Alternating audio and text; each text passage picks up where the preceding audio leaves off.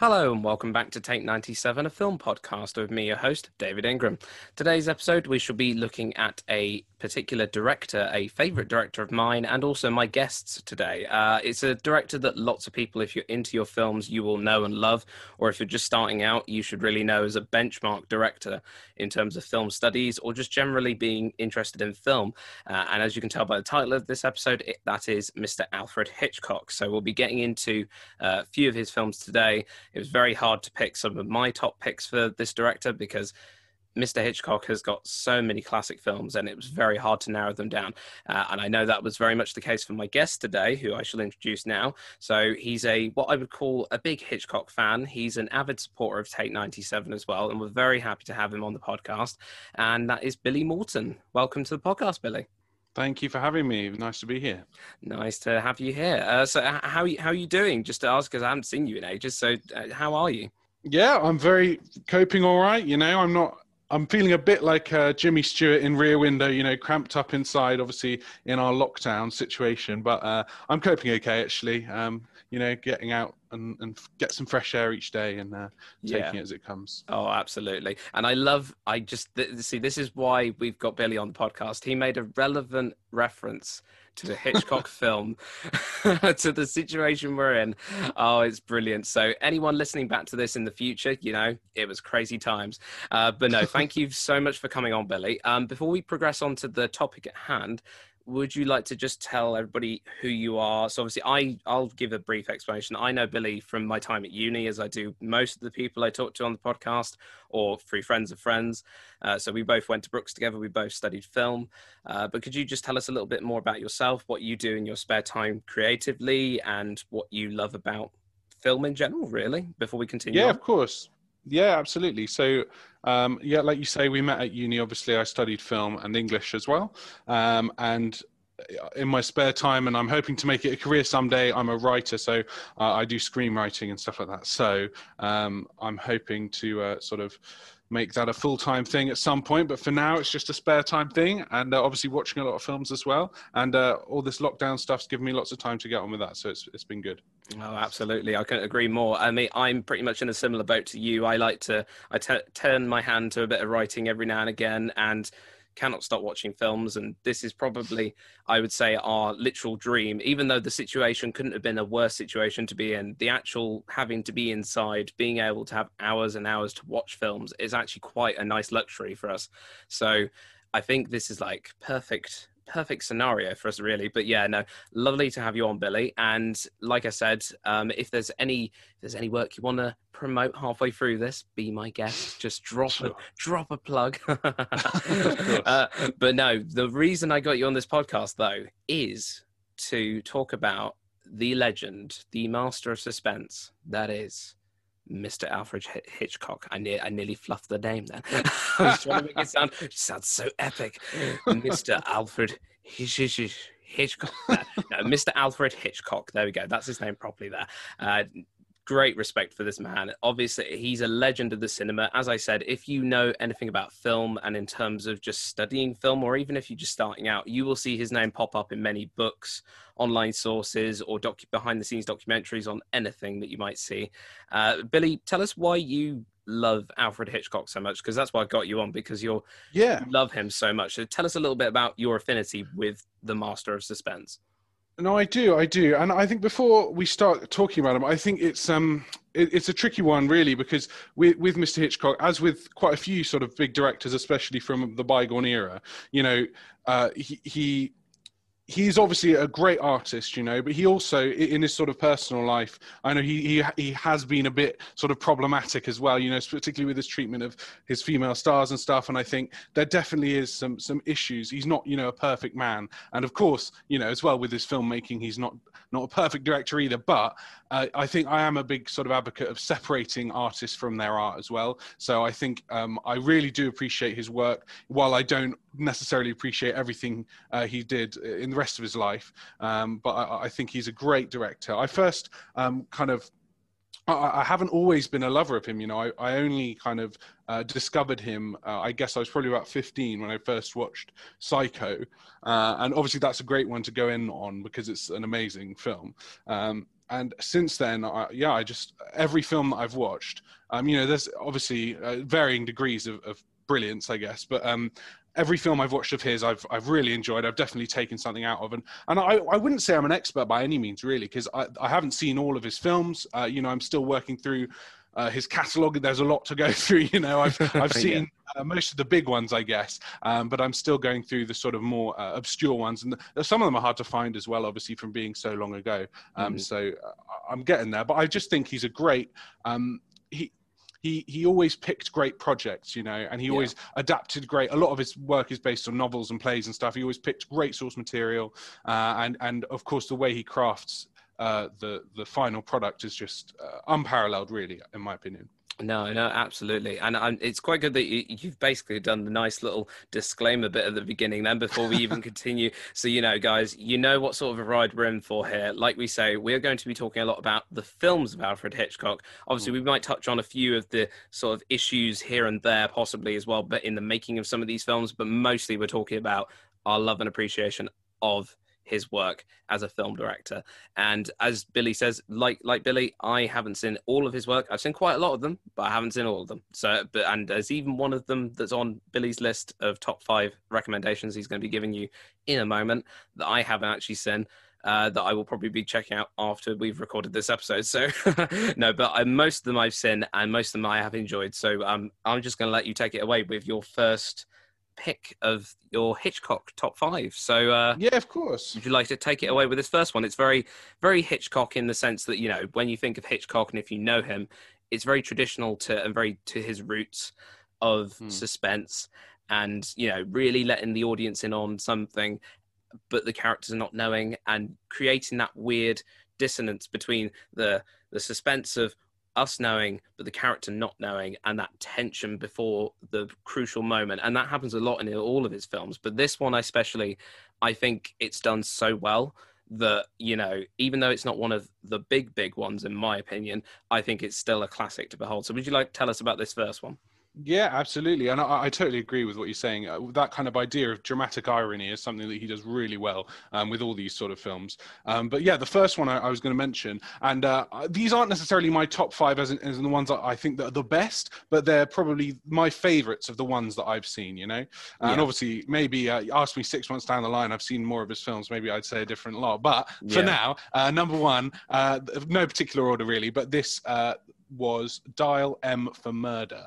Um, of course, film starring uh, Grace Kelly, who who is a great collaborator of, of Hitchcock, and she's an absolutely fantastic uh, actor, uh, among other other sort of people as well. Yeah, no, exactly. No, Dial M for Murder.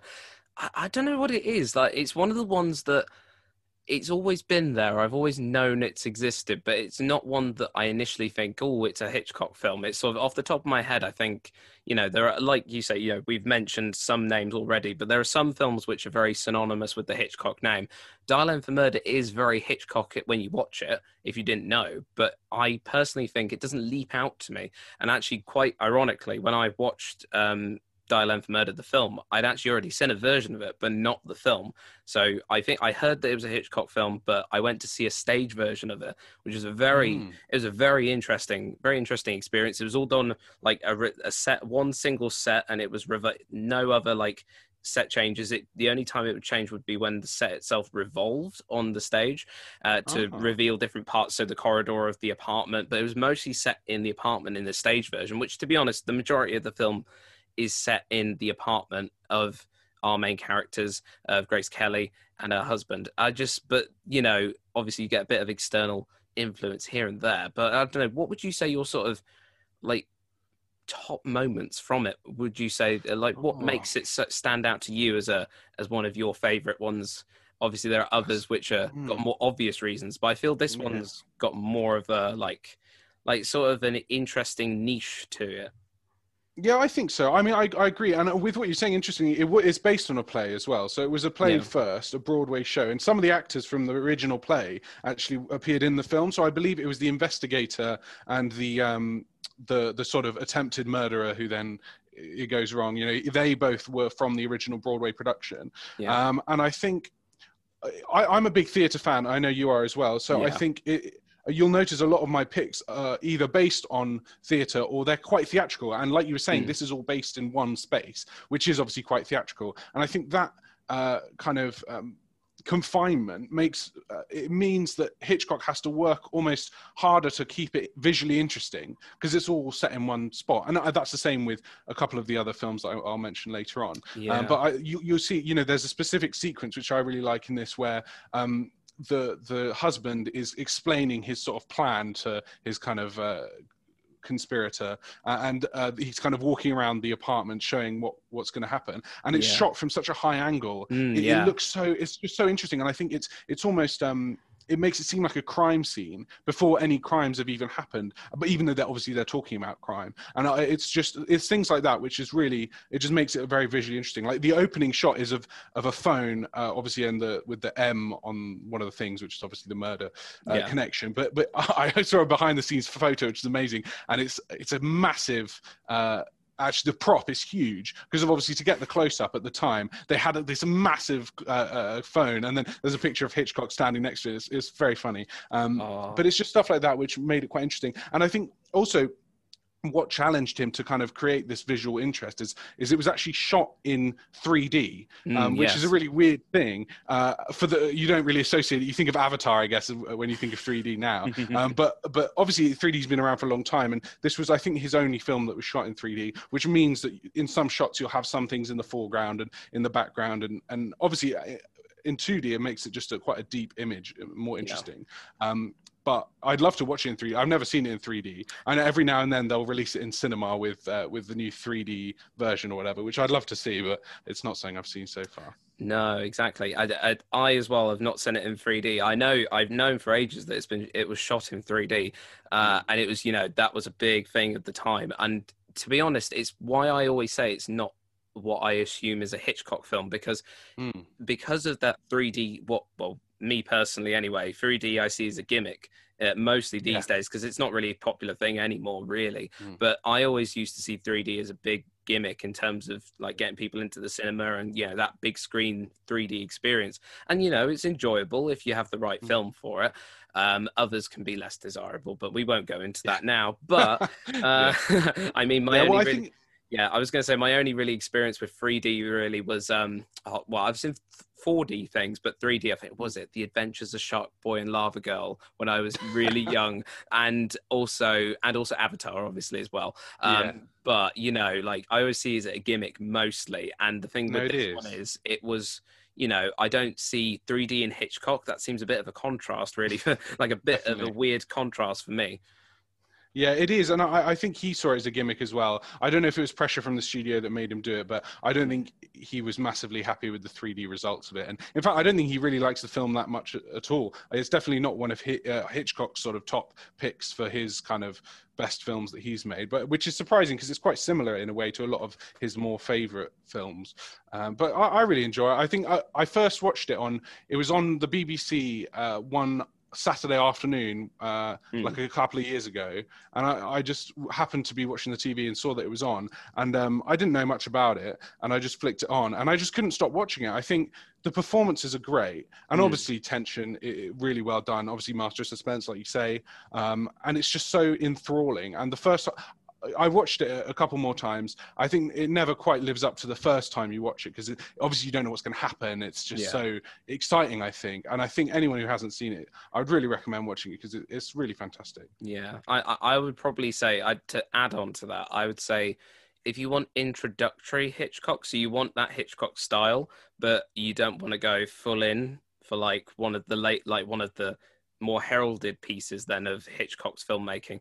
Dial M for Murder is probably a good place to start, really, in my Mhm. opinion, like as an easygoing one. Although there are definitely ones that I would say you could start off with, and it wouldn't even matter. But no, I genuinely, I genuinely think that's a good one. Um, should we move on to your next, uh, the next one in your list? Uh, tell us a Sure, little bit about this. I think this one, uh, this one, I, I do, I, I can't. I mean, I love all of these, but this one has got to be one of my favorites as well. But yeah, tell us a little bit about this one.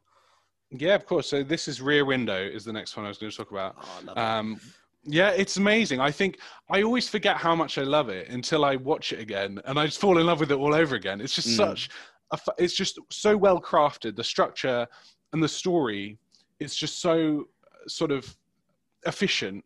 Uh, and obviously again it's this one is really all set in one place. There's no exceptions. It's all set in this one flat.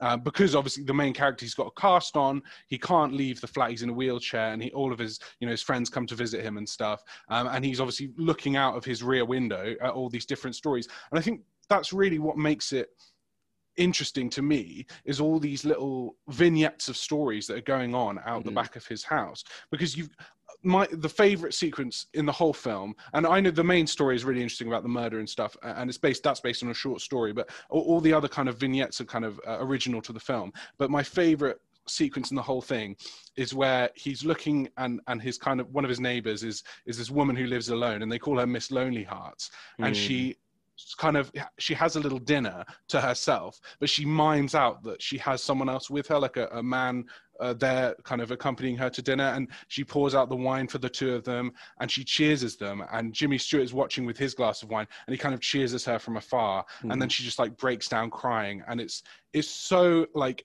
just a tiny that could even that tiny little story could work as like a short film almost on its own because mm. the way that hitchcock kind of cuts between the, the action down there and then back to Jimmy Stewart and his reaction to it. And he, he's kind of smiling and he's sad, but he's sad when he realizes, you know, what she's doing. And then he sort of cheers her. And then it's just, it's absolutely heartbreaking. And just the, the way that he can do that with no dialogue or anything is just staggering. It, it just shows his storytelling skill is just supreme, you know, and and the whole film, of course, is amazing as well. Yeah, no, exactly. Um, I was going to point something interesting out from what you just said. Obviously, um, you mentioned Miss Lonely Hearts uh, mm. and all the all the many different stories, you know, all the different windows that he's watching from his window. Um, I find mm. it interesting actually with Rear Window. So obviously, there's a famous uh, little piece of uh, a piece of information that uh, Hitchcock says quite uh, it'll always be repeated like if you like learn about Hitchcock, you'll always learn the one thing, or even just filmmaking in general. There's an interesting bit of uh, speech from an interview, I think, where he's like um, explaining what cinema is. So, cinema is life with the boring bits cut out. And I always find it funny when we when you look at something like Rear Window, and essentially, although yes, the behavior of Miss Lonely Hearts, for instance, in this case, is quite odd. She's you know she's pretending that she's got someone with her, even though she's on her own. Uh, you know, I feel that what Hitchcock has managed to do with Rear Window is assemble, I don't know, bun- apart from obviously the central uh, potential mur- the murder plot that Jimmy Stewart's trying to work out throughout the entire thing. Apart from that initial sort of real spark that's put throughout the entire film, I do feel like Hitchcock kind of goes back on his own advice and goes, "Oh, I'm going to select a few." Bits from like life then the boring bits as it were but make them interesting by adding jimmy yeah. stewart watching them. So like uh, in a way i feel obviously it's probably been read into loads of times but in my opinion you know jimmy stewart is the embodiment of hitchcock looking out. Mm. I mean to be honest i feel like rear window is basically uh, a depiction of Hitchcock looking for his next story, and all he's finding is a load of boring bits, but he's making them interesting because of his own situation. And then eventually he stumbles upon this murder plot or whatever it is yeah. he thinks he's going to find. yeah, 100%. Well, like you say, and it, that's exactly it. And I think the whole idea of voyeurism obviously is massive in the whole of Hitchcock, really, but is really embodied with Rear Window because obviously Jimmy Stewart he's the viewer, you know, and, and, often you see POV shots of him through his uh, mm. camera lens or through the binoculars, and you're you're literally in his position, and then it obviously cuts back to see what's going on with him, and it's just a really interesting theme that he plays with throughout, and yeah. I think it's and another really important theme in that film is the idea of relationships you know because i think obviously it's him and grace kelly have this kind of will they won't they almost uh, yeah. relationship uh, but uh, but then in every story, really, at their core, is about relationships, right? So you've got yeah. the murder plot, which is uh, to do with a, a, couple, and you've got the the newlywed uh, couple that uh, just move in across the way as well. You've got Miss Lonely Hearts obviously searching or longing for a partner. You've got uh, Miss Torso, who's the uh, ballet dancer who, who dances around and everyone wants her, and she's always having these parties with all these men. Um, and there's a really sweet moment at the end, which I won't spoil, but it, it's it's really nice with her storyline. And, and it, it's it's kind of and the way he's looking out he's looking at all these relationships and it kind of makes him think about his own relationship with grace kelly's character um, which it, just there's lots of layers there you know in the it's not just oh, there's a murder going on. There's all these other things going on which all feed into each other, and they're all kind of interconnected in a way, but also really separate. All the stories. It's it's a really interesting watch. Yeah, very much so. And before we go on to your next pick on your list, uh, you mm. mentioned the POV, obviously the use of point of view shots. Uh, yeah. with is very vital in this film because it's a lot of it is of the film is portrayed through and it's being seen through this lens that is Jimmy Stewart's eyes. Um, it's a fe- feature that actually features in quite a lot of most of Hitchcock's work, the POV shot, where you yeah. get to really. Um, it's not on this list. I might mention it a bit later, but there's a film, sure. the film called The Wrong Man, uh, which I yeah. I think it's one of an understated gem of Hitchcock's, in my opinion. Mm. But I I love there's a scene. So uh, to cut a uh, long story short, is the main character he gets acu- falsely accused of a crime he didn't commit. That's the basis of it. He gets taken to prison and he's in his cell, and we get to see all these different shots. We keep going back and forth and back and forth between him and then what he's mm. looking at, him and what he's looking at, and right. it really encapsulates that claustrophobia that you get and you know you get that so well just through the visual storytelling. And that's the thing i feel that with hitchcock as well. He's always been credited for his visual storytelling and the fact that because mm. he started off in the silent movie area his earliest films yeah. were silent films. So he started off yeah. with that and visuals were all that mattered. Words yeah. mean nothing. Visuals are everything. And i feel obviously we mentioned the whole being in one place uh, uh, for an entire film in dial m for murder and in your next pick, that is very much the same case as well. And relying on the visuals, relying on being stuck in the same place. Uh, I noticed there's a bit of a theme reoccurring. The first three films that we're talking about, they're all very confined. they are. Yeah, I, I found that. I think as I say, I think it's maybe my love for theatre, or maybe they're also all sort of crime mystery, which I really love that genre yeah. as well. Like I know he does Hitchcock does a lot um, of kind of caper films, which I also find really fun. You know, like um, the Thirty Nine Steps and North by Northwest and stuff. Yeah, like they're really fun, but um, I don't know. For me, crime and mystery just is more stimulating for me. But yeah. I totally, I think he's great at that kind of chase, cross country uh, adventure as well. Um, yeah. But no, I think I just I don't know what it is about them, but I, I just really like these kind of confined. Uh, I guess more focus on the characters uh, and the relationships, maybe. Uh, so this next film is um, Rope, mm, which oh, is yeah. is is great, and it's also based on a, a, play. Um, but it's it's all set in this one apartment again, like the uh, presumably the original play was as well. And um, but what's interesting about this is he's he almost does a bit of a, a, a what what now I guess would be known as like a 1917, right?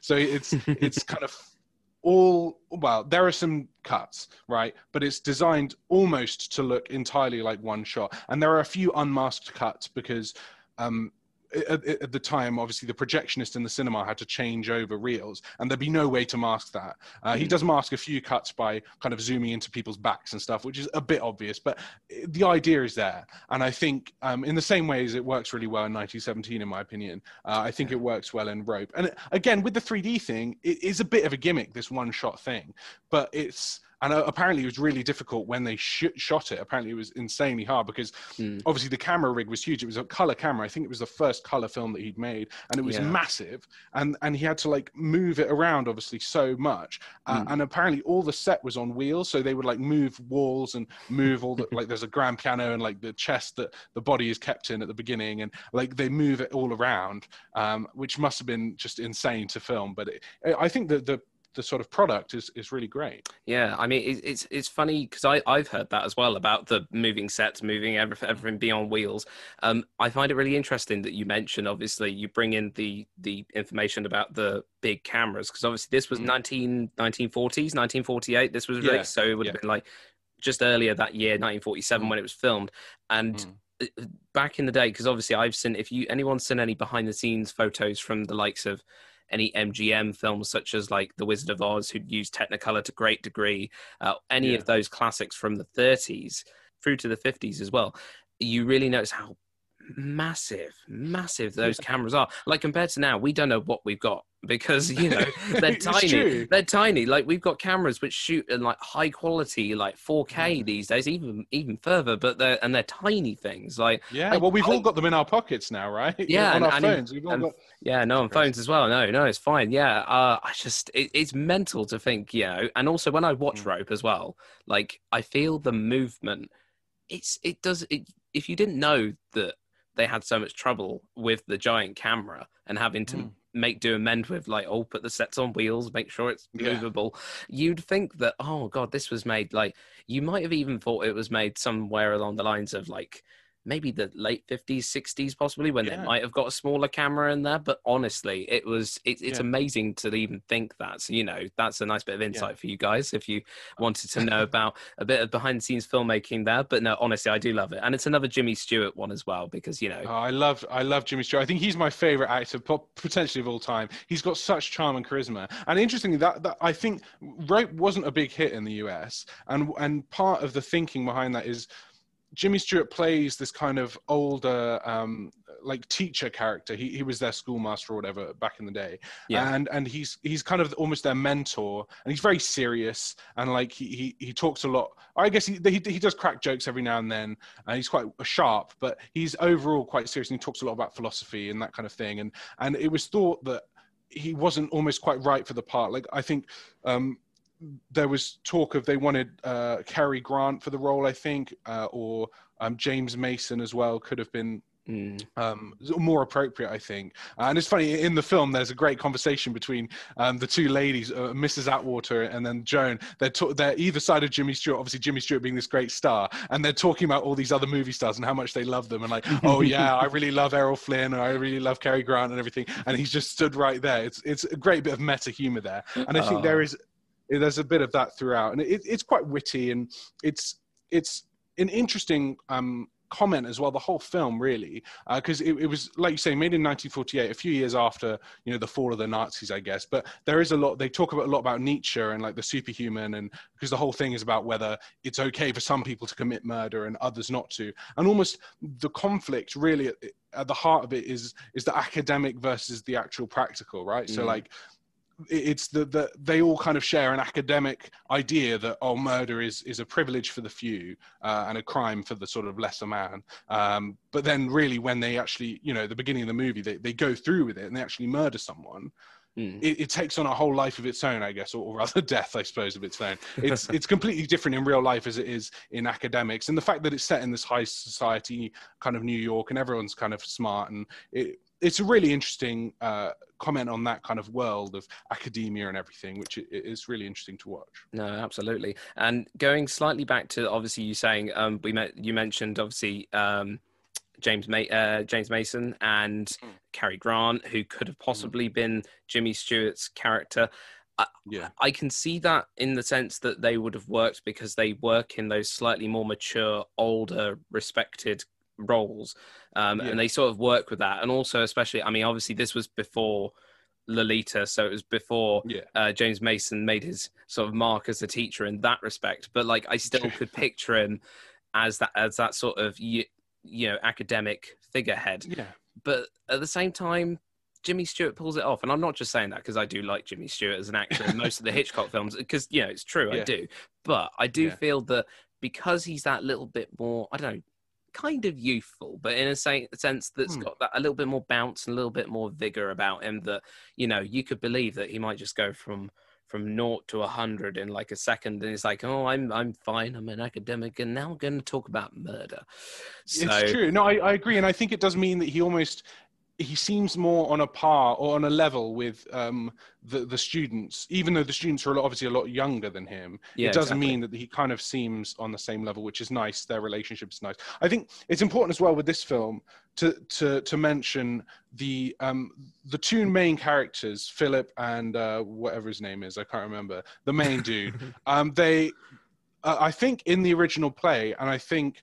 Um, it's kind of a subtext. It's never really mentioned in the film, but the, when they were making it, I think everyone kind of knew that they were supposed to be um, uh, like together. They were supposed to be like homosexual uh, lovers, I guess.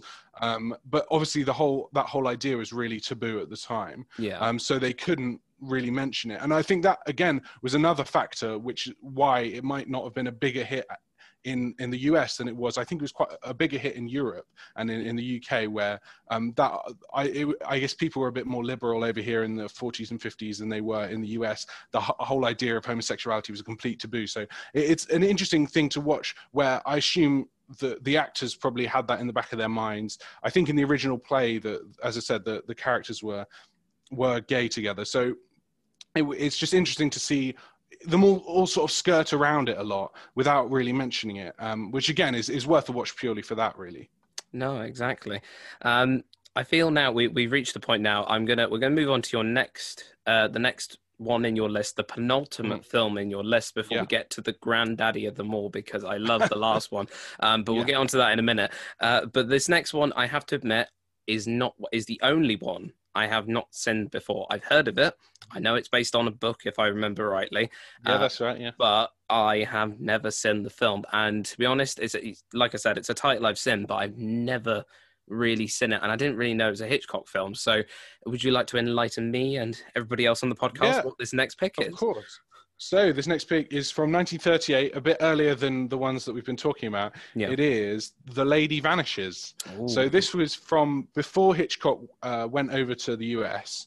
Mm. He hmm. was obviously making movies here in the UK, which is, is really nice to see. You know, uh, some good old British actors on, on the on the big screen, uh, and it's um, it's I guess a, a crime uh, kind of it's I guess a midpoint between what we were saying earlier about the crime thing, and then it was kind of an adventure caper as well, because uh, it's set um, mostly on a train, uh, which again is a kind of a confined thing, going back to uh, what we were talking about earlier. Um, but it's it's a really interesting story of um, uh, this this woman is helped. Uh, on a train by this older lady who then goes missing hence the lady vanishes and it's all about her trying to um, find her and uncover like this weird plot that seems to be going on. Um, and she's helped by like a gentleman, and they everyone seems to be kind of against her.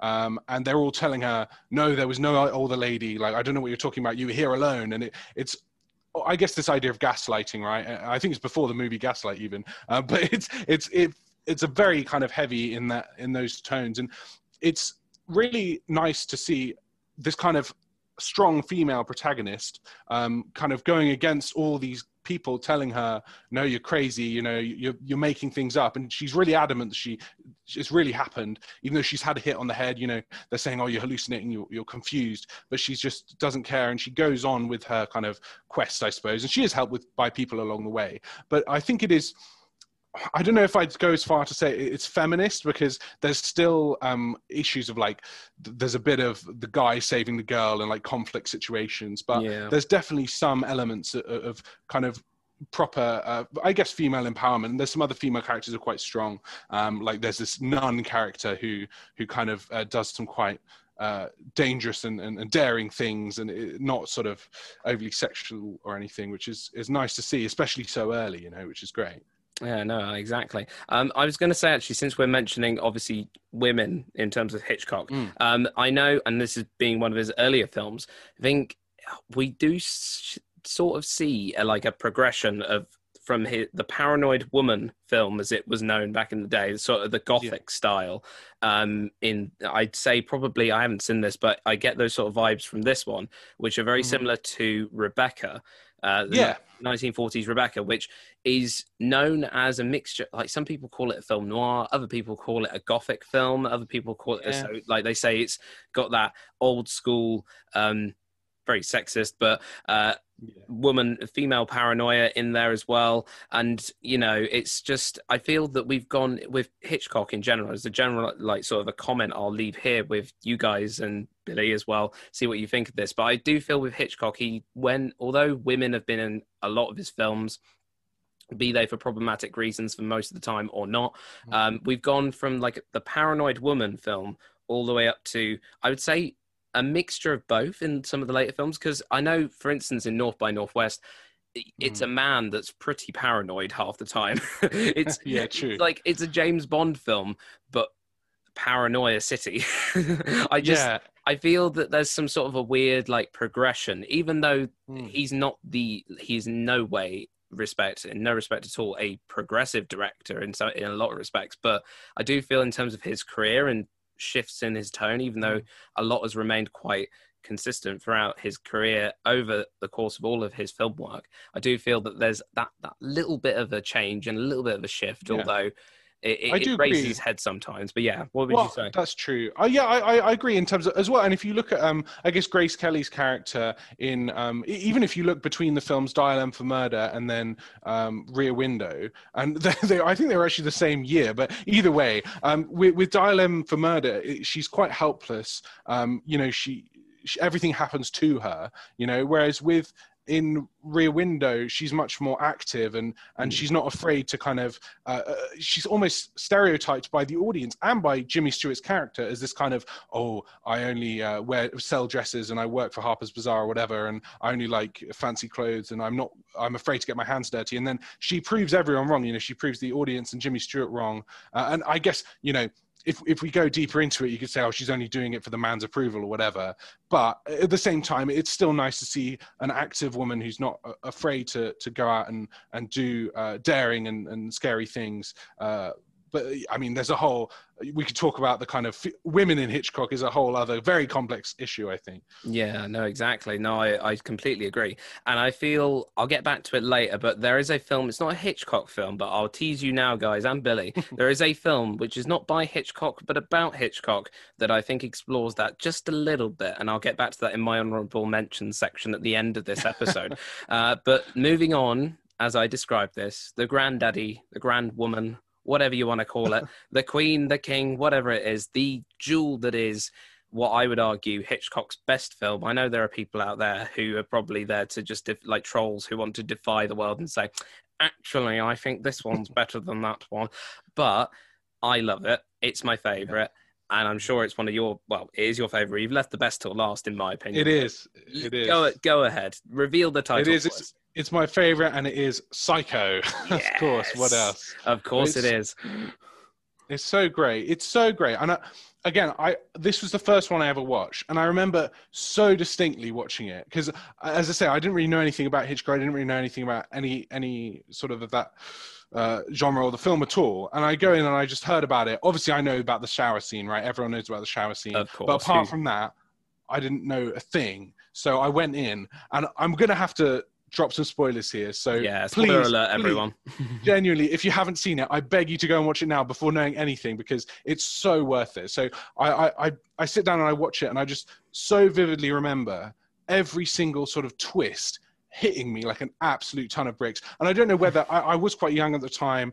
I didn't, I hadn't seen many of this kind of film, but it was every sort of thing that, like, for example, the, the- it sounds so cringe or cliche when you say it, but the bit when he the, uh, the Sam and uh, uh, Leela character go to the local sheriff to ask about like what's been going on, and uh, they ask about the mother, a- and then he's like, "Oh, she's been dead and buried for ten years," and literally it was like one of those moments where your mind absolutely blows up. It's crazy, and then obviously you know later on where she turns around, uh, Norman, you know the mother, and it's the corpse, and you're just like, "What, What? the hell?" It's it's it's honestly it was like again i don't know if i was being super naive throughout but i literally didn't see any of it coming and it was all just like mind blown after mind blown situations and just the fact that he can sort of do that it's, it's incredible I, I mean, I, I, I feel in respect to the the bit about the corpse, the reveal of the corpse. I don't think you're being naive at all. Like once you've, if you haven't watched it before, I feel Mm. like you get the indicator. You get, you see a figure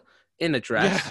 walking across the window. You don't know she's dead, so you know yeah exactly and i think it's a it's a testament really to, to two things really. A obviously the misdirection the way they kind of uh, Yeah. show you little snippets of here and there. And also i think it's a real testament to um, anthony perkins's a- acting. He plays norman bates so well. Mm. like he's so charming and, and timid. And i think in my opinion his style of acting so like naturalistic in the way he sort of Mm. stutters over his words but not in a cr- like a cliche over over the top way and he giggles and it, it feels so real in, in an era where you've got people like um and I, I don't get me wrong I do like Humphrey Bogart I like you know his movies and stuff, but he's very kind of declamatory. He, he all Yeah. the way he says things, it's just very like this is what's happening or whatever.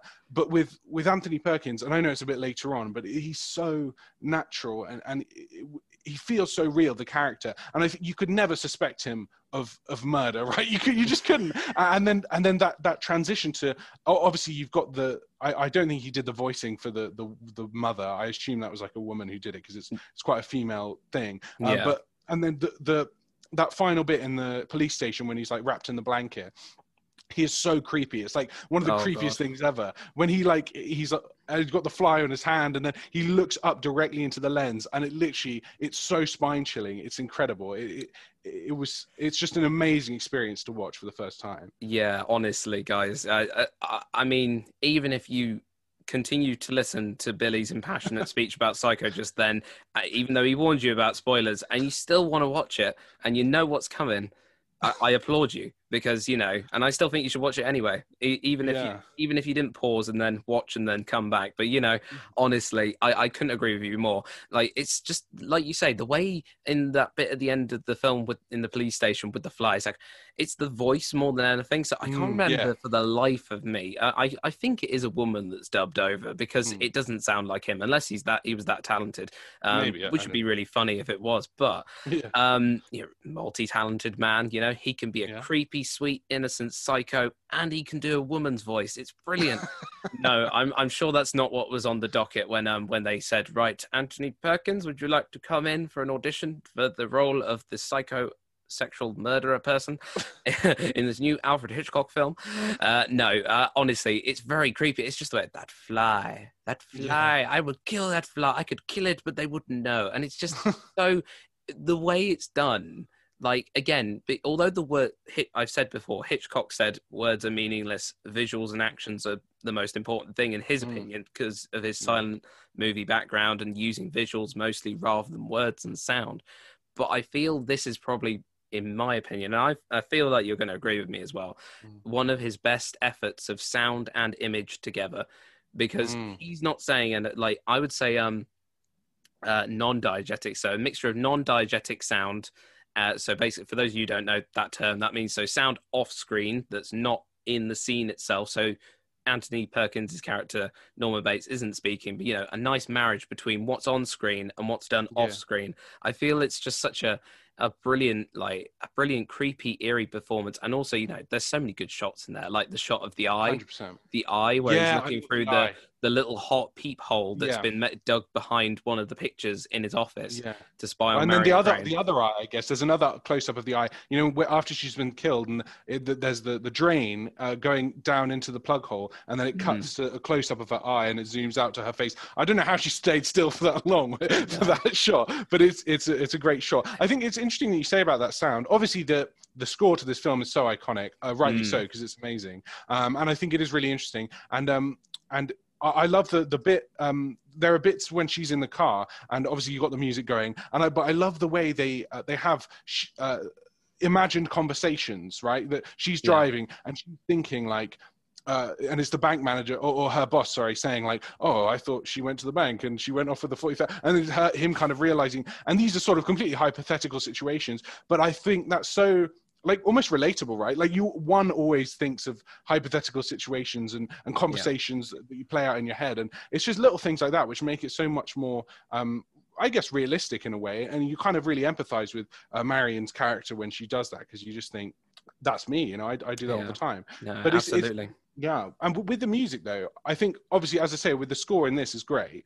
But going back to Rear Window, you can kind of see the um, the juxtaposition there because with Rear Window, it's almost entirely diegetic um, in terms of you. You oh, the only things you hear are like music coming from across the courtyard, you drifting in, and, and you've got the and it plays a really important part. The music in that film with uh, Miss Lonely Hearts getting uh, sort of hearing the music from the pianist's apartment and everything is is really important. And then you see this uh, in Psycho with the really kind of powerful, impactful score. It just shows that he's not like a one trick pony at all. You know, he can do all these different uh, styles and just nail them all. To be honest, I, no, exactly. I think it's great. I couldn't agree more. And obviously, we mentioned you mentioned Marion Crane. So the Mm. for anyone who knows, obviously you know Psycho, the blonde woman who is screaming in the shower, the one who gets Yeah. killed, and we get to see the first ever toilet on American cinema screen because apparently that that's a fun fact for you guys. Obviously, Billy knows this, but like the fact that. The production code were very against having a toilet shown on Mhm. screen because of the I don't, flushing the toilet, and it was a very big thing. Like no one sees Yeah. a toilet on screen. That's not American. yeah, I think it was the yeah, it was the first flushing toilet, wasn't it? And Yeah, I guess it's like that. important for the story. Yeah, yeah, because obviously she flushes down those bits of paper. But yeah, I mean, it's it's it's a great and it was quite revolutionary, I think, as well. I don't think I know. You know, obviously it's been parodied a million times. The shower scene specifically. I love the the little things though that have influenced other things. Like there's a great shot where she's in the car, she's just leaving town, and then her boss crosses the the crosswalk in front of her and looks at her and does like a bit of a double take at her like oh that's that's my secretary or whatever and carries on walking. And it's the same sort of shot in pulp fiction when uh, uh, bruce willis is driving and then marcellus wallace comes and he does the double take but instead of just driving away he just hits him with the car. And every time i watch psycho now i see that scene and i'm like hit him with the car! Just run him over! Do you know what i mean it's like the exact same shot. And i know tarantino is obviously famous for ripping off i guess you know borrowing from other directors but Oh. it's such a fun little shot that you, you, you the things like that you notice and you're just like you see how influential the film it's, is It's actually really funny because I, I wish I knew that, but I didn't. So I genuinely think that's the funniest thing I've heard all all of my life so far of film of like looking into films. I've never noticed that, even though I probably should have noticed that. That well you'll know next time you watch it you'll notice it i promise you i honestly though this is my hot take about psycho right is the real psycho right i'll tell you who the real psycho is it's marion crane because when she gets in the shower she turns it on and she lets the, the water go directly onto her skin without testing how hot it is. I don't know if you, obviously, we've all been to hotels. You, don't know what temperature that's going to be. You turn it on, it could be boiling hot, it could be freezing cold. It's, it, it's notorious for not knowing what's going on. And she just gets in, she turns it on, goes straight onto her. And she's like, oh, yes, now I'm washing myself. I'm like, that's so unrealistic. Come on. She'd be like, either like, ow, that really hurts, or oh my God, I'm so cold. And then she gets murdered. I mean, not the worst thing that's happened to her, you know? Oh It's- god! Oh, that's I think that's, that's- that's that's broken me. That has that's something that's broken me. it's pure psychopathic behavior in my opinion uh, Oh. but look in a way she deserved to be killed just for that no i kid obviously but uh, no uh, you know nitpicking aside it is an it's an iconic it's brilliant it's such an amazing film yeah. and um yeah I, I just can't recommend it enough i think No, it's such a fantastic honestly, I, I, especially after that, that impassioned speeching again, I can't recommend it enough either. Um, as uh, we we mentioned, Marion Crane, uh, it's uh, she's uh, played by the legend. Sorry, I'm trying to compose myself now. Um, uh, the legendary uh, Janet Leigh, yeah who the horror fans out there will know very well, uh, that Janet Leigh is the mother of the famous. Give it away, Billy. Jamie lee curtis Yeah, legend. legend. Who was in in Halloween. And also, I don't know whether you know this, Billy. Like in my niche, sort of like scrolling through television and stuff. There's a television series. It was done by the guy who did Glee and American Horror Story, uh, Ryan Ah. Murphy. A series called Scream Queens. Now, second, se- it only lasted two seasons. The second season was crap. I will say that now. Um, the first season, though, I actually quite liked, and it's very like murder mystery, like who done it, and all sorts of things like uh, Last Girl, kind of playing on all like classic horror tropes and parodying them.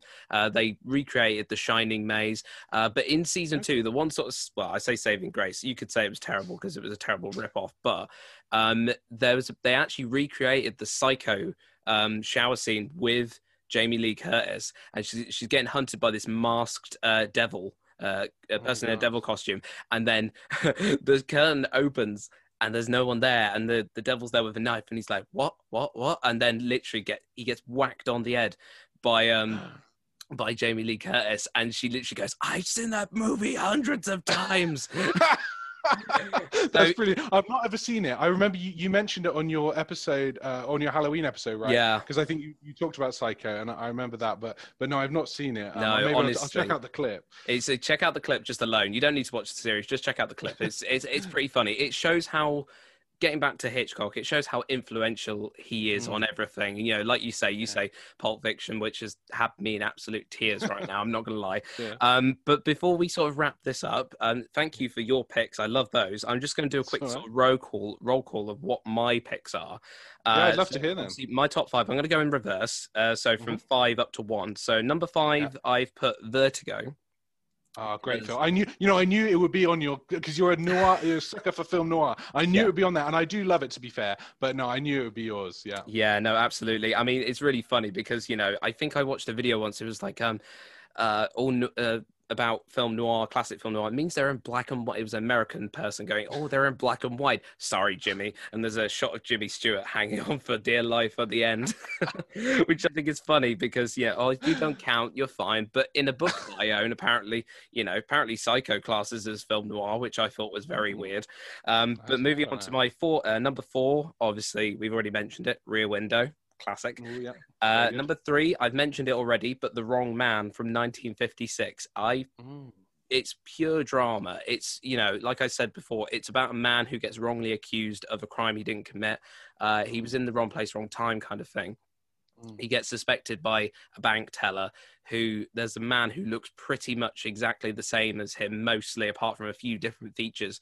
Uh, but he gets collared for this crime that he didn't commit, and it's all this really emotional, very impactful internal film. And again, like I said, I described the scene where he's in a jail cell and he's like, you see his point of view of the the corner of the room, the sink, the toilet, the bed. Yeah, he's very closed in, and you know, it really demonstrates Hitchcock's early visual uh mastery as it were and obviously it's shot in black and white as well so you know it has serious psycho vibes as well but without Yeah. the mass murdering mother who's not really alive um and then number two, we mentioned it a little bit, but I'd like to give honourable credit to the film that I I love it. I love it because you know if you love James Bond, you'll love this film, and if you love Hitchcock, you'll also love this film, and that is North by Northwest, the 1950s classic that is North by Northwest, uh, with Cary Grant in the lead role as Roger Thornhill. I literally watched it not long ago actually, and honestly, it's it always makes me laugh. His because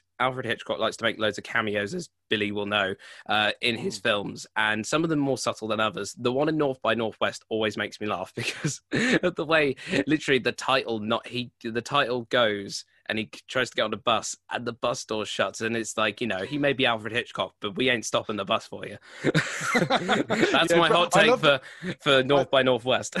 It's a great, it's a great cameo. I think apparently I read, I- I'm sure it's true that um, uh, obviously people always would look out for these cameos, so Yeah. they had to move them kind of closer and closer to the start of the movie because otherwise the whole movie they wouldn't be paying attention to the plot. They'd just be trying to look out for the cameo. So uh, it, it's always interesting to see those cameos. And I remember I took note of all the cameos in my top five, but it, yeah, like you say, some more subtle than others. My favorite one was from in Rope because obviously it's all set in one place. You couldn't Yeah. have him just show up at the apartment and be like, "Oh, sorry, wrong house." Do you know what I mean? You could. So um, they had him as a like a neon sign uh, outside the apartment. Yeah. It's uh, for for a, for a, um.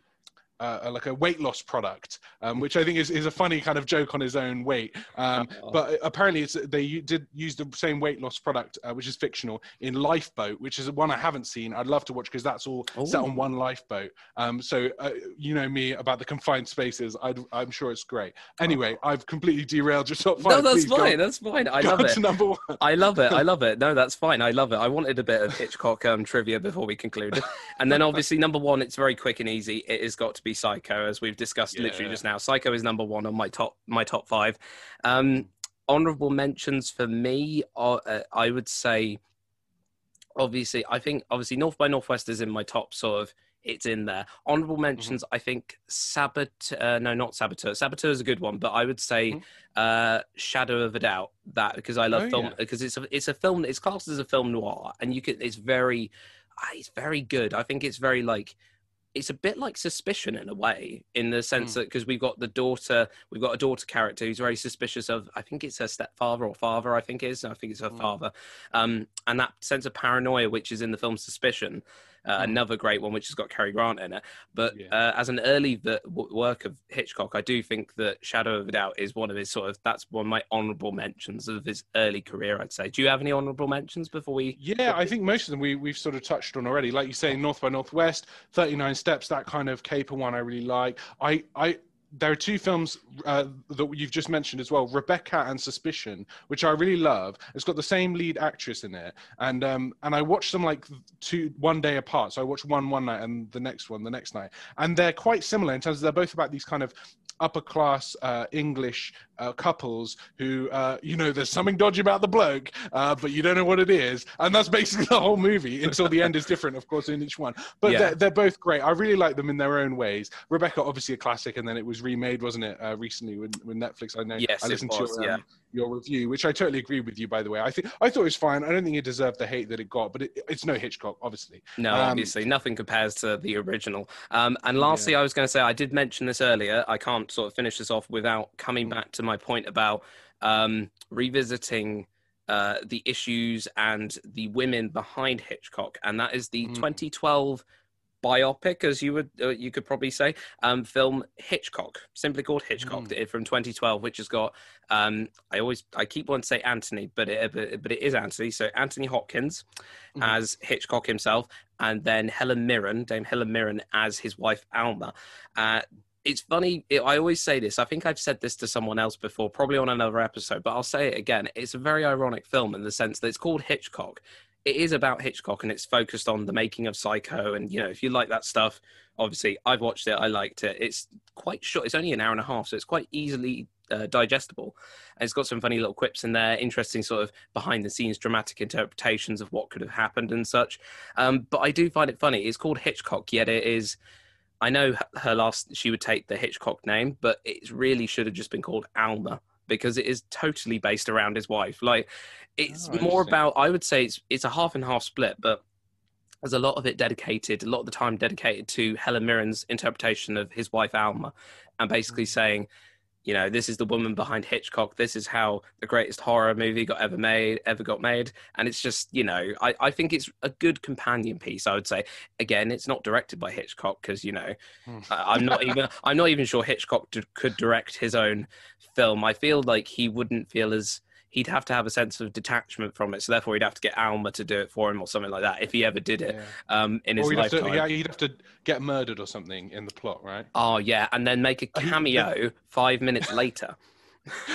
yeah, well, there's a famous quote. I can't. I'll be paraphrasing here, but he said something about how obviously he's typecast as a director. So he said if he directed Cinderella, people would be looking for a body in the coach. You know, so Yeah. it's very, which is very true. I was going to say there's a similar film uh, that Hitchcock, which I haven't seen Hitchcock. I would like to actually, because obviously I, li- I like the, the the work of the man. Um, but there's another one called, which is similar. It's called The Girl. I don't know if you've heard about it. It's a made-for-TV uh, film starring Toby Jones as um, Hitchcock. I don't And think I've heard of that one. No. Yeah, it's it's about make the making of the birds, which I also really like. The birds. That was going to be another of my um, honorable mentions. It's a, I I think it's great. It's it, it's pretty mental. The, the idea of birds attacking is just crazy, but I love it. It's really cool. Um, but it's about that and about uh, Tippi Hedren, who's the the main actress in the birds, Yeah. and um, how he kind of abused her because they had like real birds and they would like chuck real birds at her and stuff. And it, it sounds really horrible, but I, I'm, I'll check it out at some point. But it, it just goes to show that kind of obviously his uh, problematic relationships with with women are, are such that you know people have kind of studied them and, and made films about them and yeah there's definitely a lot Yeah. going on there Absolutely. And with that image of birds being thrown at Tippi Hedren's face, I, I, I give you the end of the episode. Um, before we thank you so much for coming on, Billy. It's genuine literally I said this with someone else before. Oh, I've had the best episode ever. I just keep getting better and better. I want you back on again because I've never laughed this to. much on the podcast so much. So thank you so much for coming on, Billy. It's been a pleasure. Uh, do you have well anything thanks for having me that's all right, no problem. Um, do you have anything you want to say to the listeners, or any sort of things? Are you looking forward to anything this year, film wise? If, if and when we can get to some sort of like cinema, or you know, if it comes Well, to streaming. That's the thing. No, I'm. I am. There's a lot of films that have just seemed to be put off indefinitely. Uh, you know, for a lot of times. I'm looking forward to uh, Netflix's offerings, though. I think mm. there are some mm. interesting because they they presumably won't be delayed. Uh, but no. I know there's a new Leonardo DiCaprio and Jennifer Lawrence film coming out later this year, and mm. um, Malcolm and Marie. I saw you posting oh, on Instagram yes. about that. That looks really cool. I yeah. really love John David Washington and Zendaya as well. Yeah. Um, so, and I've heard it's by the makers of Euphoria, right? Which I've I've not watched, but I've heard is great. Neither um, have I, so... but I also think it's great, and I'm a great Zendaya lover. You know, I I mean. I started admittedly from Spider-Man um, Homecoming, yeah. but I'm on the right wagon now. So, you know, I will get to watch Euphoria at some point. But yeah, Malcolm yeah. Marie looks stunning. I, I totally it does. Agree. But with yeah, that, I, yeah. I, I just you know there's so, there's so much there's so much coming out that I'm looking forward to. And like I said, Billy, thank you so much for coming on the podcast. I really want to get you on again because genuinely, of course. I've never had so much of a laugh, and I'm loving your hot take. Your hot take about Psycho is my favorite. It's going to go in the highlight reel for 2021. It's out there in the world now. Yeah, yeah, my 2021 highlight reel when we come to like the year in review special for this year, it's going to feature that quote. I'm going to just cut that bit of audio out. I'm very happy to provide you with that. I'm very happy. No problem, Billy. Well, thank you very much. And um, that's a wrap on the Hitchcock special of Take 97, a film podcast with me, your host, David Ingram, and Billy Morton. Yeah. I'll catch you on the next episode, guys. See you later. Bye.